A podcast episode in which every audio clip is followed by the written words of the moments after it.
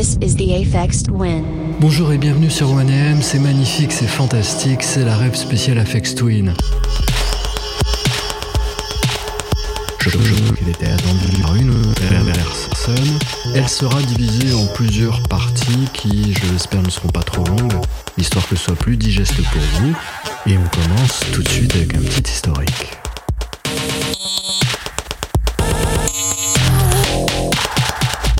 Richard D. James naît le 18 août 1971 à Limerick en Irlande. À quelques 350 km de là, l'armée britannique amaille à partir avec l'IRA. L'opération Demetrius a été mise en œuvre. Les cadres nationalistes nord-irlandais opposés au gouvernement britannique sont internés sans procès. On the streets, it's Catholic riots that feed Protestant fears. On Friday, Catholic mobs clash with troops in the Falls Road area. Heureusement pour la famille James, ils vivent dans la partie sud de l'île, en République d'Irlande. Mais tensions politiques ou situations financières difficiles, Richard D. James ne grandit pas là-bas. Et c'est en Cornouailles que tout le monde s'installe.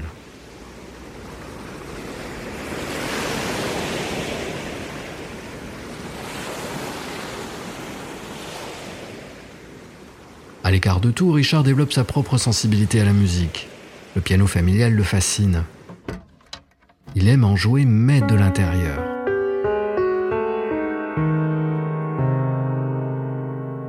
Les cordes, il écoute et étudie la mécanique du son.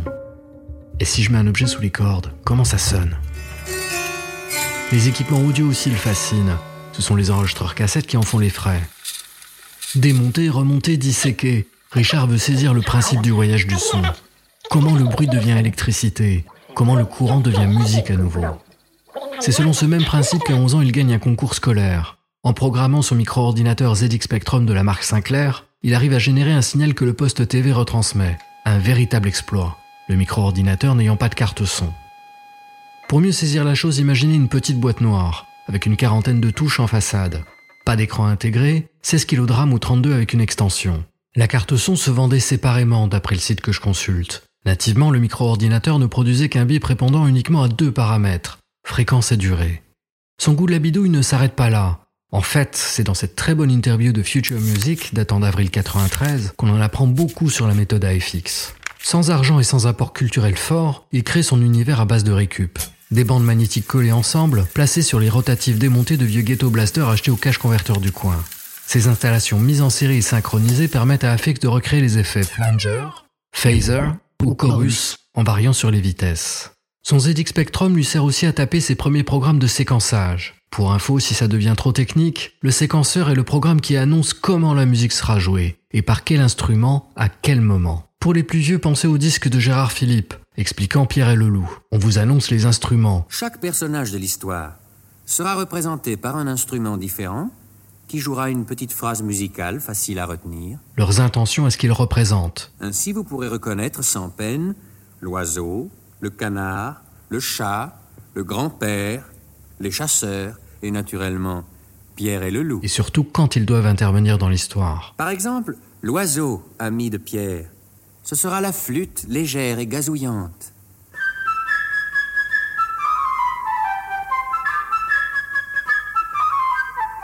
Voilà, un séquenceur, c'est ça en version simplifiée, le narrateur de votre histoire musicale. Afex construit son récit qu'il enrichit de nouvelles connaissances grâce à ses cours d'électrotechnique. Très vite, il doit se débrouiller seul. Un jour, il demande à son professeur comment créer un sampleur. Un quoi? C'est une année scolaire complète qu'il passe sur le projet. Et ça marche Du moins pendant huit petites semaines. Puis l'appareil se dérègle. Il fait des bruits étranges, des trucs dingues, qu'Afex enregistrera dans une banque sonore. C'est sa plus grande réussite adolescent, et l'en dit long sur sa méthode de travail et sur le type d'artiste qu'il est. Ses découvertes découlent de ses recherches, il n'y a pas de tutoriel. Et quand il a quelque chose entre les mains, comme ce Roland 100M qu'il s'est acheté, les sons de base ne lui plaisent pas. Il démonte la machine, change les composants et contemple le résultat.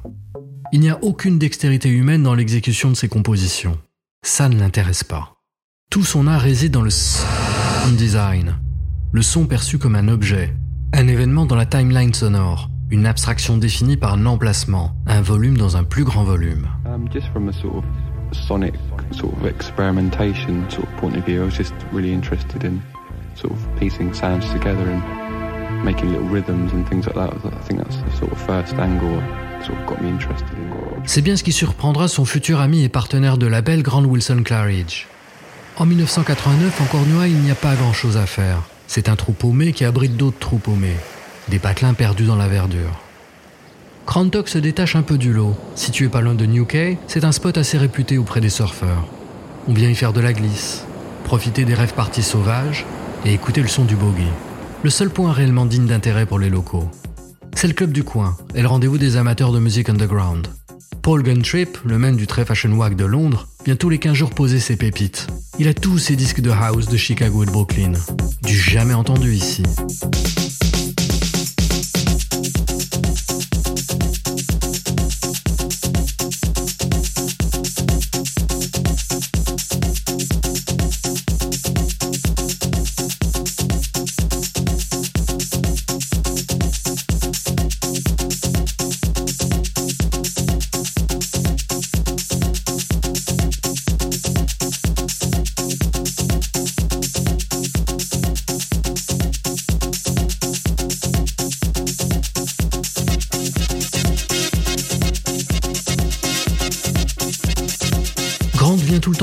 La pulsation des enceintes Turbo Sound et du talent de Gun Trip. Il se laisse matraquer par la puissance des basses et s'imagine emporté par les rouleaux jusqu'à finir écrasé sur la falaise. C'est ça le mur du son.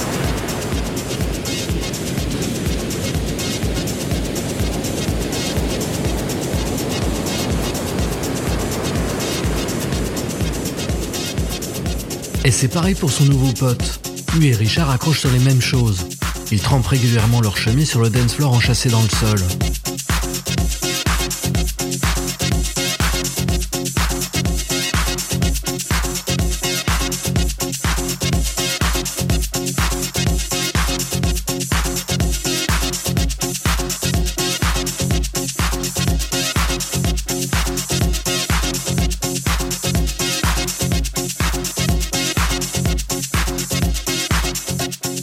Bien mixer tous les deux, surtout ici au Bogey.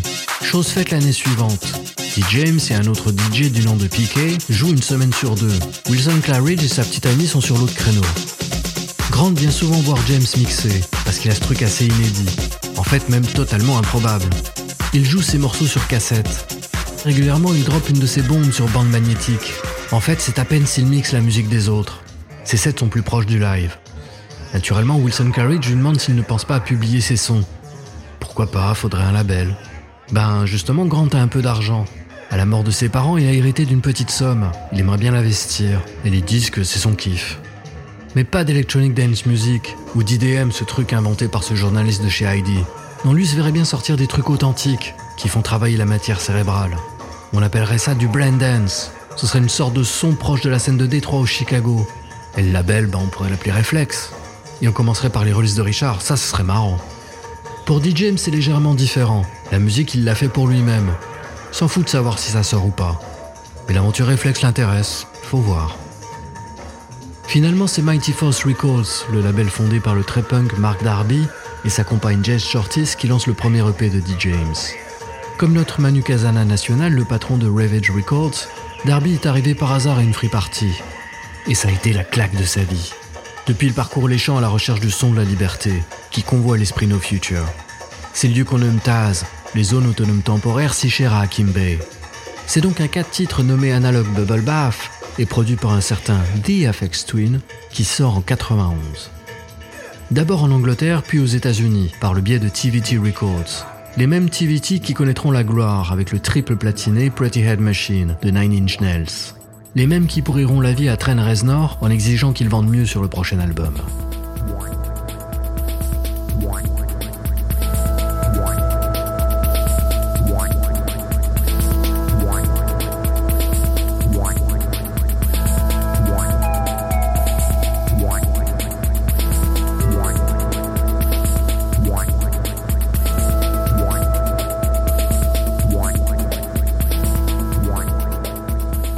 Mais revenons à cette EP de The Afex Twin. Certains le qualifient d'œuvre la plus faible de la discographie de D. James, alors que les autres le portent au nu.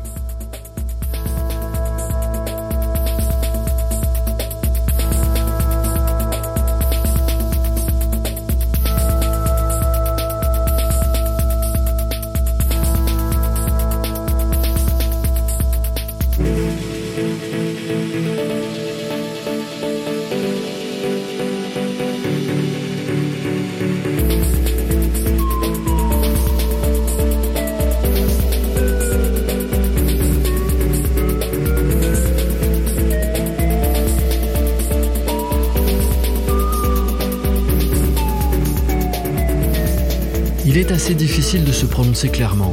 L'écoute laisse un sentiment équivoque. Entre on dirait un crapaud qui croasse et le c'est trop beau ces drops de son, on se croirait à Katmandou en train de jammer à poil avec le Dalai Lama, ou bien la vache c'est hardcore.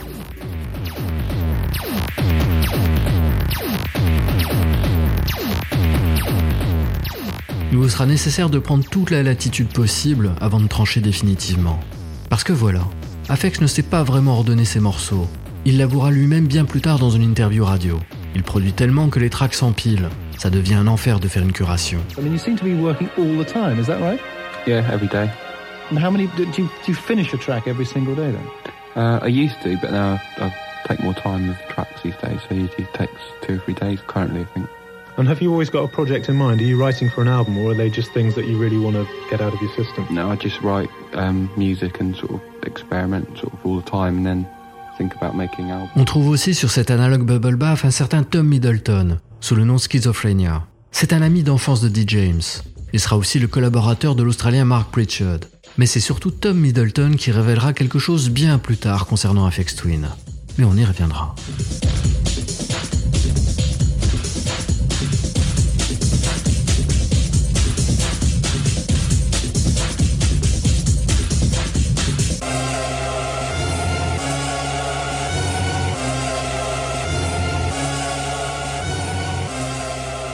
Le temps que Reflex se monte, James sort des EP sur différents labels.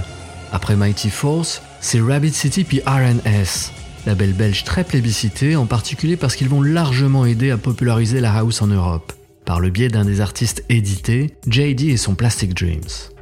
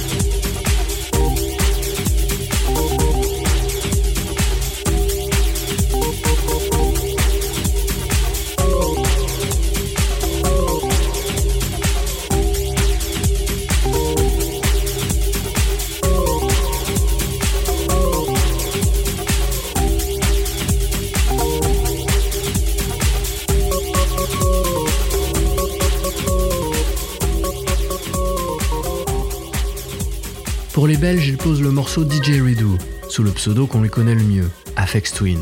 C'est son morceau enragé de conclusion de rêve party, qui doit mettre au sol les danseurs. Particularité, il n'y a aucun DJ Redo joué. C'est un signal sonore passé au travers de quatre petites boîtes qui produisent cet effet.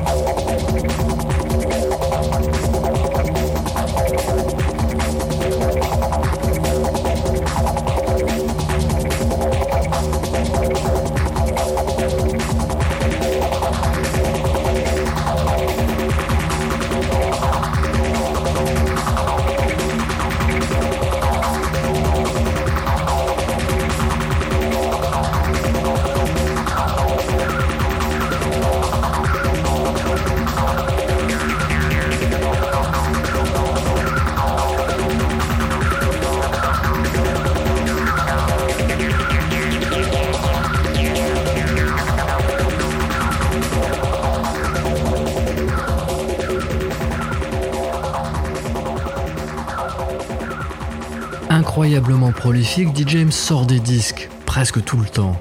Il a changé à ce propos, mais par nécessité. Il participe à l'aventure Reflex à part égale avec son ami Grant Wilson Claridge. Le label marche bien en termes de notoriété, mais il ne rentre pas dans leurs frais. Faut dire que Grant, c'est un manager un peu spécial. On était super underground. Nos releases n'avaient pas de nom, pas de titre. Il y avait juste euh, le nom de l'EP et le numéro de catalogue. On annonçait des tracks qui sortaient en retard ou pas. Le chaos total. Rien à voir avec Warp où Richard avait signé sous le nom d'Afex Twin. Cependant, ils sont assez connus pour quitter les Cornouailles et partir trouver la gloire à Londres. C'est donc une longue série d'EP sous différents noms qui sortent. Il est un jour AFX, Caustic Window, Bradley Strider, Dice Mine et Polygon Window. C'est drôle, et ça oblige les fans à s'intéresser à l'univers de l'underground. Il doit fournir un effort mental conséquent pour détecter si ce titre pourrait bien être celui de leur idole. Il marque aussi une contradiction avec le système traditionnel des majors, qui impose une identité unique pour ne pas perdre le consommateur. Mais D. James a béni dans l'esprit rêve music, qui prône un effacement de l'individu au profit du son. Finalement, RNS aimerait sortir un album sur un de ses labels Apollo, et c'est en 92 que sort Selected Ambient Works 8592, signé Afex Twin. C'est d'abord une sortie relativement confidentielle, et pourtant cet album est incroyable à tous les niveaux. C'est d'abord une collection de morceaux produits dès son plus jeune âge, et ça c'est Tom Middleton qui le dit. À l'écoute de l'album, il réalise qu'il a vu James, âgé de 12 ou 13 ans, composer certains des titres listés. C'est aussi une entrée dans un univers terriblement poétique qui donne une nouvelle direction à la musique ambiante. Du souffle, du grain, de la densité, une sorte de brume d'interférence posée sur un rythme pesant. C'est ce qu'on retrouve dans le titre ouverture Extal par exemple, relevé par la légèreté de la voix de Mary Carew, samplée du morceau Evil at Play, enregistré sur l'album Atmospheric Vocal avec Steve Jeffries en 86.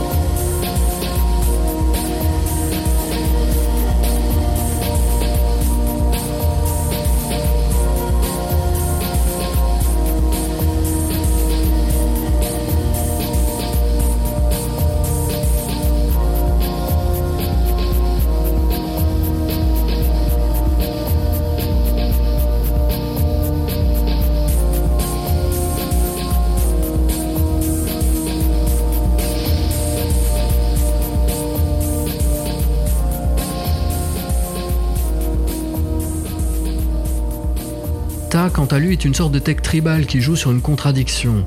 Un rythme très rapide, mais des synthés très lents. C'est une mer calme, aux vagues paresseuses qui viennent balayer le rivage.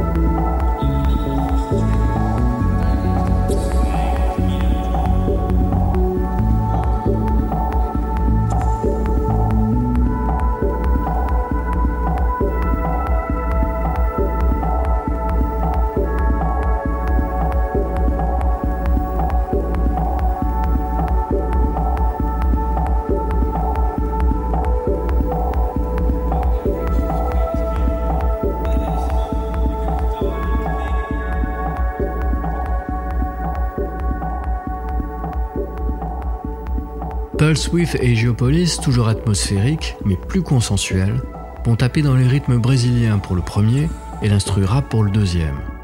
High d'une douceur rare, aussi léger qu'un courant d'air sur un carillon. Il clôture aussi la première moitié calme de l'album.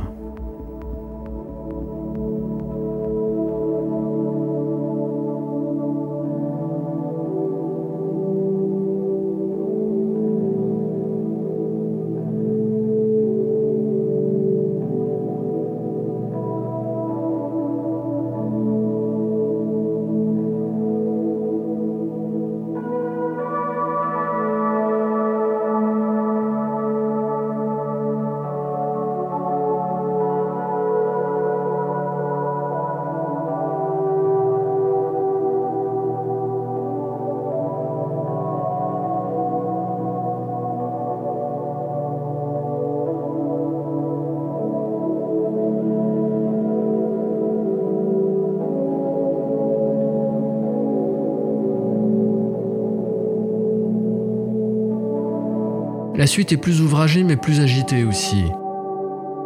Calx démarre avec un effet de ralenti avec un flanger, une ligne acide et un synthé détuné pour ce morceau sorti d'une autre planète. Tous les titres ont leur beauté et leur particularité, mais les fans retiendront certains morceaux qui seront iconiques. We Are the Music Makers par exemple, qui donnera son nom à l'un des sites de fans les plus actifs, et on en reparlera d'ailleurs. Le titre vient du sample vocal issu de Charlie à la chocolaterie, le film des années 70 et vous pouvez reconnaître la voix de Gene Wilder. Wait a minute. Must show you this. Lickable wallpaper for nursery walls. Lick an orange, it tastes like an orange. Lick a pineapple, it tastes like a pineapple. Go ahead, try it. Oh. Mmm, I got a plum. Grandpa, this banana's fantastic. It tastes so real. Try some more. The strawberries taste like strawberries. The snozberries taste like snozberries. Snozberries? Who ever heard of a snozberry? We are the music makers.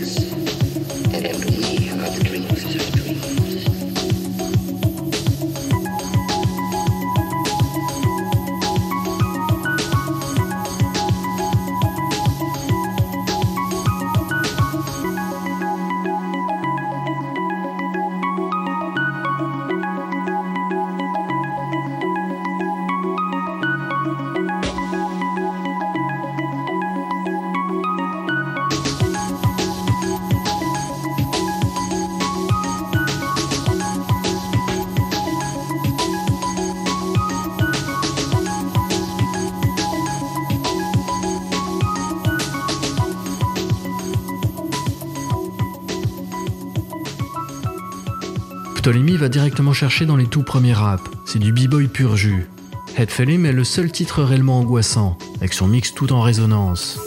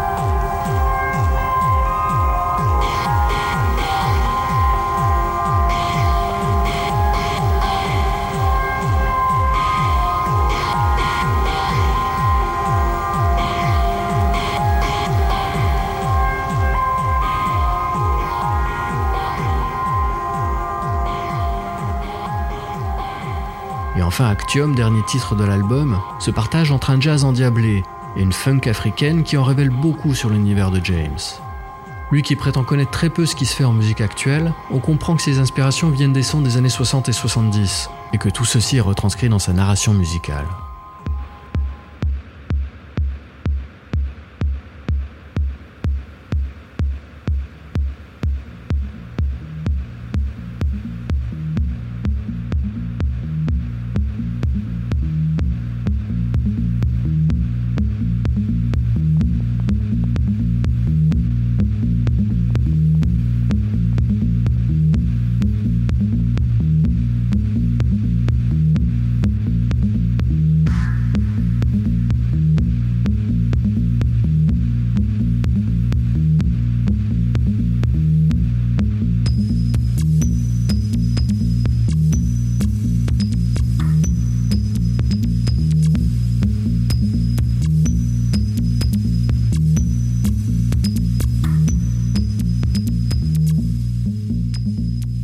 Si l'on considère l'objet sonore, Selected Ambient Works est un bon témoignage du côté DIY de la production de cette époque.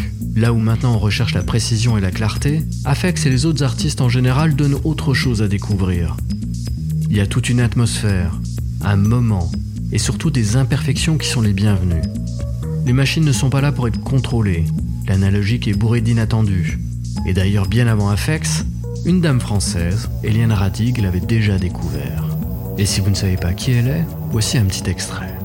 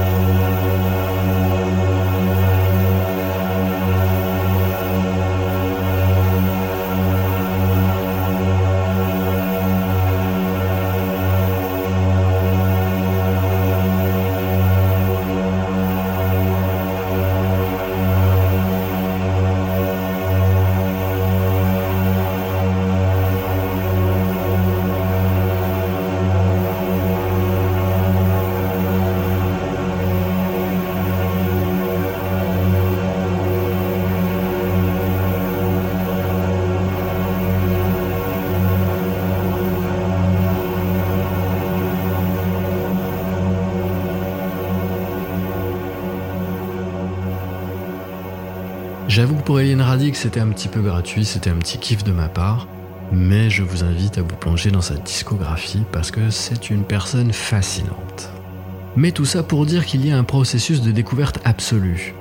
On ne sait pas où doit aller la musique électronique, aucun chemin n'est tracé.